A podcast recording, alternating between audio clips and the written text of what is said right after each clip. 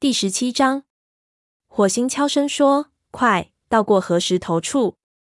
如果是单独行动，火星、灰条和乌爪任意一个都能轻松甩掉尾随的敌人。但此刻他们还要照顾河族的那三只猫。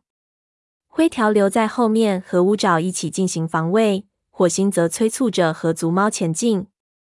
鹿角声音嘶哑着说：‘你们自己快逃，没有必要让敌人把我们都抓去。’”灰条吼道：“不可能！我们要同生共死！”大家沿着河边继续奔跑，河族猫使出了吃奶的力气，才勉强跟上。远处过河石头激起的水流哗哗声已隐隐传来，但敌人的叫喊声也越来越大了。火星转头吸了口空气，已经能嗅到影族的气味。他小声说：“天哪，他们追上来啦！”火星和伙伴们到达过河石头时，尾随的敌人还没有追上他们。火星跳上第一块过河石头，然后又跳到第二块上面，摆了摆尾巴，示意雾角跟上。他焦急地说：“快啊！”雾角弯曲后腿，纵身跳出，落在光滑的石头上，差点儿摔倒。两个学徒也依次往石头上跳。火星到河中央时停下来等待。河水不停地冲刷着它的四肢，其他猫也蹦跳着跟了上来。河族猫身体虚弱，每跳一步都要费好大气力才能站稳脚步。雾角跟在火星后面，火星后退到过河石头的最边缘，让它通过。两个学徒人落在后面，火星急不可耐，但仍尽量保持头脑冷静。这时，只见芦苇丛里闪出一个黑色的身影，火星一惊。强忍住没有喊出声，风爪仍然非常紧张，不敢起跳。火星平静地对他说：“加油，你做得很好。”不过，风爪身后的鱼爪却看见了影族的追兵，他惊呼道：“他们追上来啦！”风爪急忙起跳，但惊慌之下判断错了距离。虽然他前爪扒住了石头，但身体的后半部分却落入水中，河水猛烈地冲击他的身体。他拼命抓牢石头，大声喊道：“我掉进河里了，我撑不住了！”火星回身跳到风爪扒住的那块石头上，石头上剩余的空间几乎令他站不住脚。他咬住风爪颈后的皮毛，风爪一松爪子，身体顿时被激流冲得向下退。一时间，火星同时承受了风爪的体重和流水的冲击力，差点儿从光滑的石头上摔下去。就在这时，灰条跳进冰冷的河水里，朝风爪游过来。他顶着风爪的身体用力向上拖，火星配合着使劲将风爪从水里拖上来。火星回头望去，看见乌爪正催促鱼爪往下一块石头上跳。乌爪的爪子都被浸湿了，却把石头上最干燥的部分让给鱼爪。在他们身后，影族的追兵已经赶到，他们以黑角为首。一同追来的还有豁牙和三四只猫，对方数量太多，火星发现他们根本不能迎战。于是他喊道：“加油啊，快！”他顶了顶浑身颤抖的风爪，催促道：“继续前进，跟上雾角。”黑角眼睛紧盯着乌爪站立的那块石头，俯下身子准备起跳。火星心里一阵紧缩，虽然乌爪很勇敢，但他接受的训练毕竟不足。不可能是虎星的族长代表的对手。灰条朝乌爪游去，影族武士们排在河边严阵以待，发出尖利的号叫。火星对雾角说：“继续前进，照顾好风爪，我一会儿就回来。”就在他起身往回跳的时候，雷族领地内的丛林里忽然响起一声战斗的号叫。只见三个身影从灌木丛里窜了出来，云尾。沙风和次长，感谢星族。火星话说半截，却看见云尾向河边跑来，气势汹汹的直奔刚刚跳上河岸的雾角。火星赶紧跳到岸上截住云尾，将他撞了个四脚朝天。火星骂道：“笨，敌人在那里！”他朝河中心扬了扬脑袋，只见乌爪和灰条一起对付黑条，在石头上扭打。风爪已经跳到距岸边最近的石头上，鱼爪则落后他两三块石头。沙风和次长跳上过河石头迎战影族武士，两名学徒退到石头边缘，让他们通过。云尾对雾角嘟囔了一句“得罪”，便冲了过去。火星也要跟去，却见黑角从石头上跌进河里。黑角扑通一声沉入水面下，但随即笨拙地游回到河族一侧的河岸上，两只耳朵紧紧贴在他的脑门上。三位雷族武士挤在一块石头上，对着岸上的影族追兵吆喝发威。沙风厉声喝道：“想活命的就老老实实的待在那里。”影族武士群龙无首，一时间拿不定主意。他们既不懂水性，又在石头上站不稳脚步，因此无心和这些凶狠的雷族猫拼斗。黑角爬上河岸，浑身湿漉漉的，犹如落汤鸡一般。他大声吼道：“别追了，让他们走。不过是几只杂种猫罢了，闹不出什么名堂来。”他手下的武士巴不得听到这句话，顷刻间就消失在芦苇丛里。火星帮助两个学徒渡过河，灰条和乌爪紧随其后。火星为他们检查了一下伤势，发现灰条肩膀上的皮毛掉了一块，乌爪的左耳在流血，但除此之外都无大碍。大家干得很漂亮。火星转头问那三名雷族武士：“没想到你们竟然会从树林里跑出来，真是太好了。”谁让你们到这里来的？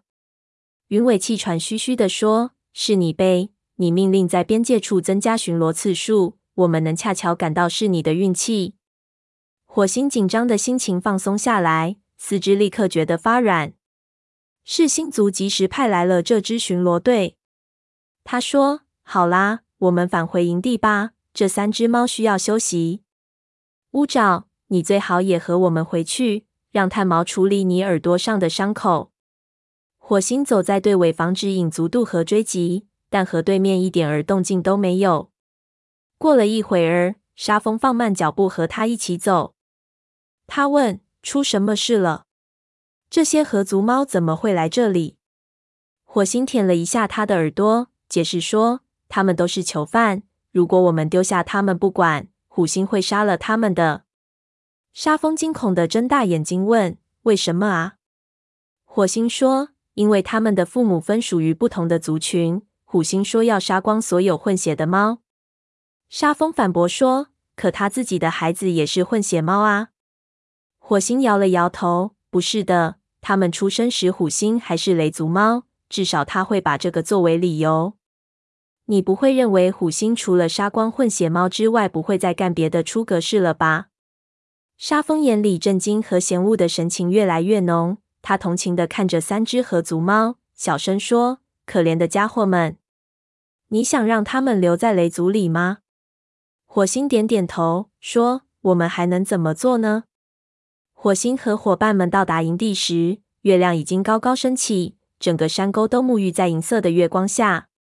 经历了刚才惊心动魄的场面，看过鼓山和弥漫血腥味的会场。营地里宁静祥和的气氛令火星恍恍惚惚，好像到了另外一个世界。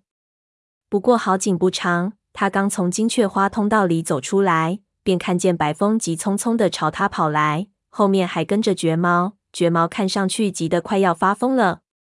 感谢星族，你终于回来了，火星！他叫喊着。黄爪失踪了。第十七章，火星悄声说：“快，到过河石头处。”如果是单独行动，火星、灰条和乌爪任意一个都能轻松甩掉尾随的敌人。但此刻他们还要照顾河族的那三只猫。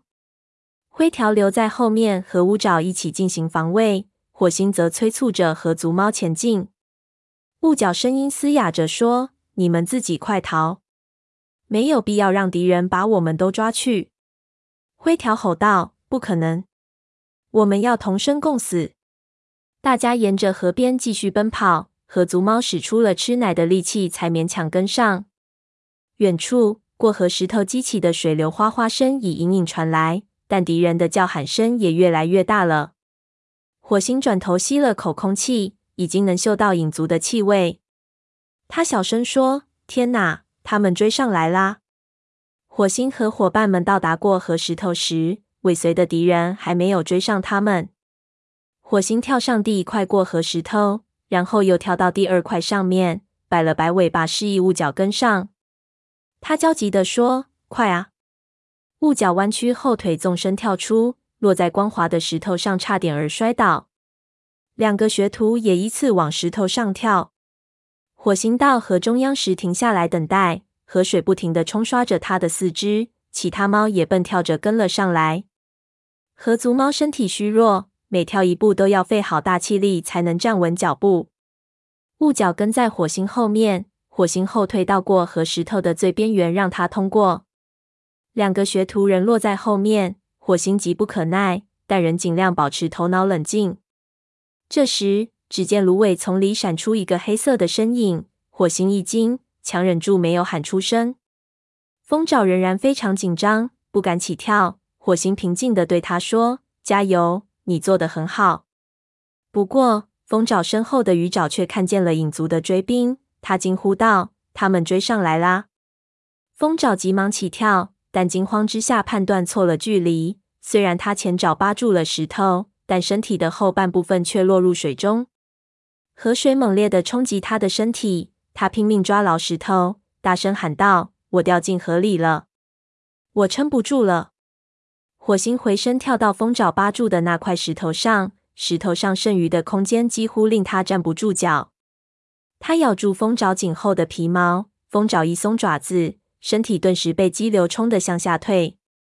一时间，火星同时承受了风爪的体重和流水的冲击力。差点儿从光滑的石头上摔下去。就在这时，灰条跳进冰冷的河水里，朝风爪游过来。他顶着风爪的身体，用力向上拖。火星配合着使劲，将风爪从水里拖上来。火星回头望去，看见乌爪正催促鱼爪往下一块石头上跳。乌爪的爪子都被浸湿了，却把石头上最干燥的部分让给鱼爪。在他们身后，影族的追兵已经赶到。他们以黑角为首，一同追来的还有豁牙和三四只猫。对方数量太多，火星发现他们根本不能迎战，于是他喊道：“加油啊，快！”